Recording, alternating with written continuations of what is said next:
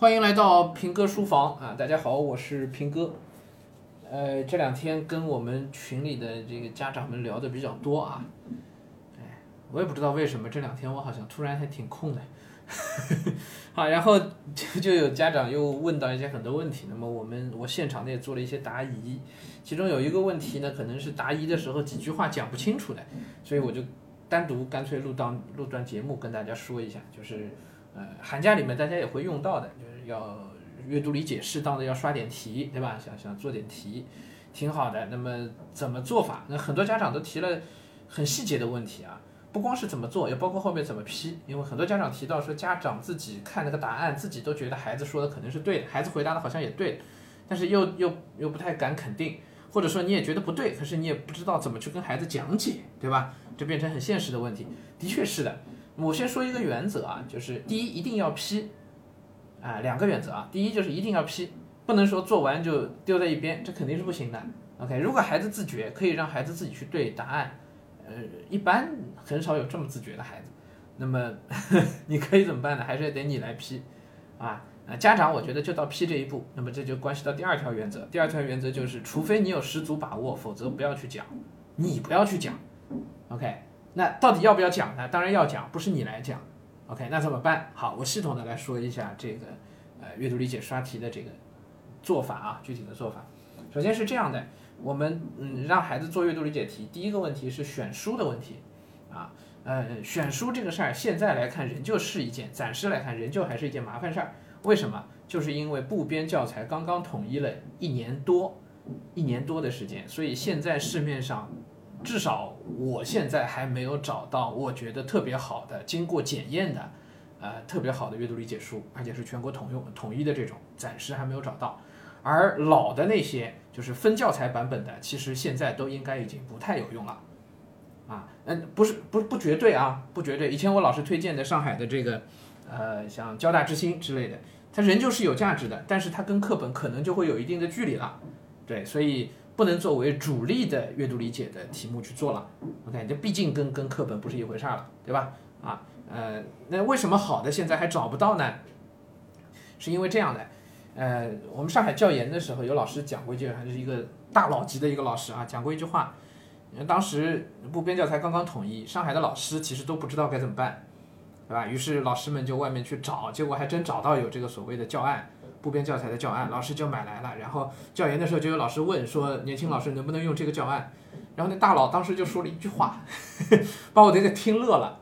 他说教材才刚出，啊，你教案拿到，这个教案是。从来都没上过的，这相当于意思就是说，老师这就写写编这个教案的人其实是，呃，自自己坐在书房里，这个挖空心思想出来的，根本就没有实战过的。他说，就这教案课都没上过一遍，你也敢用吗？哦，一句话我们就都明白了，是吧？这肯定是不能这么这么来用的。那么，同样同理可得啊。市面上的阅读理解那些书，连部编教材现在都刚刚稳定下来，都还大家其实真的没有人敢说自己对部编教材吃的很透，对吧？那这个情况下，你说出来的这个阅读理解的专项训练能够有多靠谱呢？蛮难的，真的是蛮难的。所以这几年就是语文教学就是一个过渡期，中间一定会有这种阵痛，一定会有这样的问题，可能就是会有那么一两届的孩子就为此付出代价。但是同样的，这个考试的难度也不会说就一下子再变得很难等等，大家都在一个过渡磨合的一个阶段。OK，所以眼下不用太纠结我们到底有没有特别好的阅读理解书，我觉得先不是纠结这个事儿。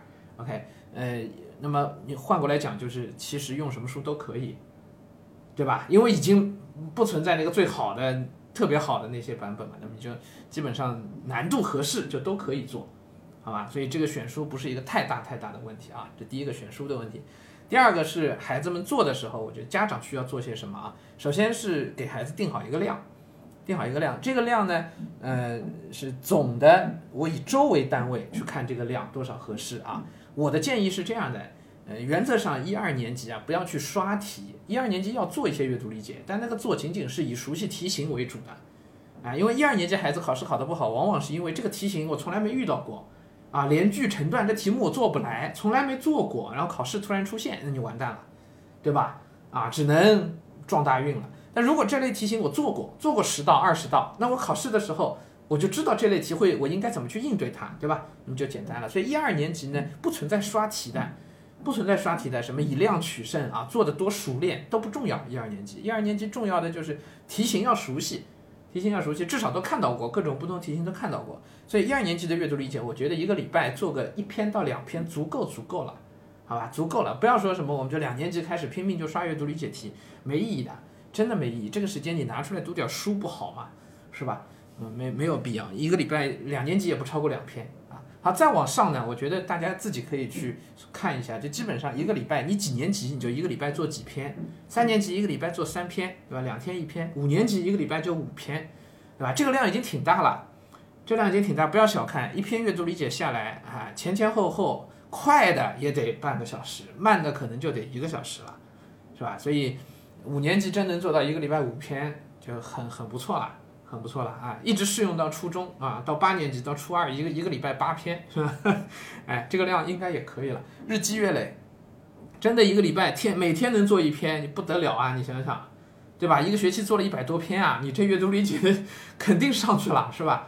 一般都做不到的啊，一般做不到。我所以所以我说一个礼拜你几年级几篇，这个量已经是比较偏大的了，偏大的了啊。就按你们就按这个量去做自己一个参考就可以了，好吧？好，这是一个量，还有一个是时间的把控，时间的把控。呃，时间把控，现在各地的语文考试其实时间是不一样的，有七十分钟的，有七十五分钟的，有八十分钟的，各地情况不同。因为我在各地都上过课啊，昆明的，呃，这个这个武汉的，然后 深圳的，上海的情况都不同。那么我的我的标准是这样的，你按照一张考卷的那个时间分配去算一篇阅读该留多少时间，该留多少时间。那么我给你们一个经验值的一个参考，就是考试的时候一篇阅读理解通常也是二十分钟要搞定的，啊不不可能超过二十分钟的，不可能的啊。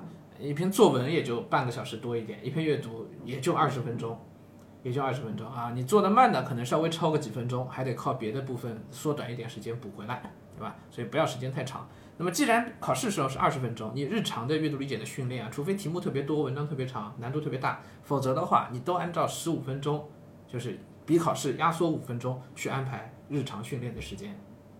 OK，一定要比考试要求高啊，不能说我哎呀考试二十分钟我也二十分钟吧，那你到考试可能就来不及了。对吧？稍微缩短一点要求啊，十五分钟左右。当然，这个十五分钟我是一个经验值，是一个经验值。各个年级不同，考试时间不同，各地情况不同，都会不一样。你们自己去算啊，按照自己语文考试的时间啊，那个作文半个小时啊，这基础部分多少时间啊？阅读理解应该多少？你要是还不清楚的，问你们学校语文老师，一篇阅读要多久？应该多久完成？问学校语文老师。OK，好，这个讲过啊，这个是呃时间问题。然后一个量的问题都讲掉了，好，我们接下去要说怎么做了。我们今天这书房节目有点长，我们要不今天先到这儿好吧？我们下一段再接着说这个事儿，好不好？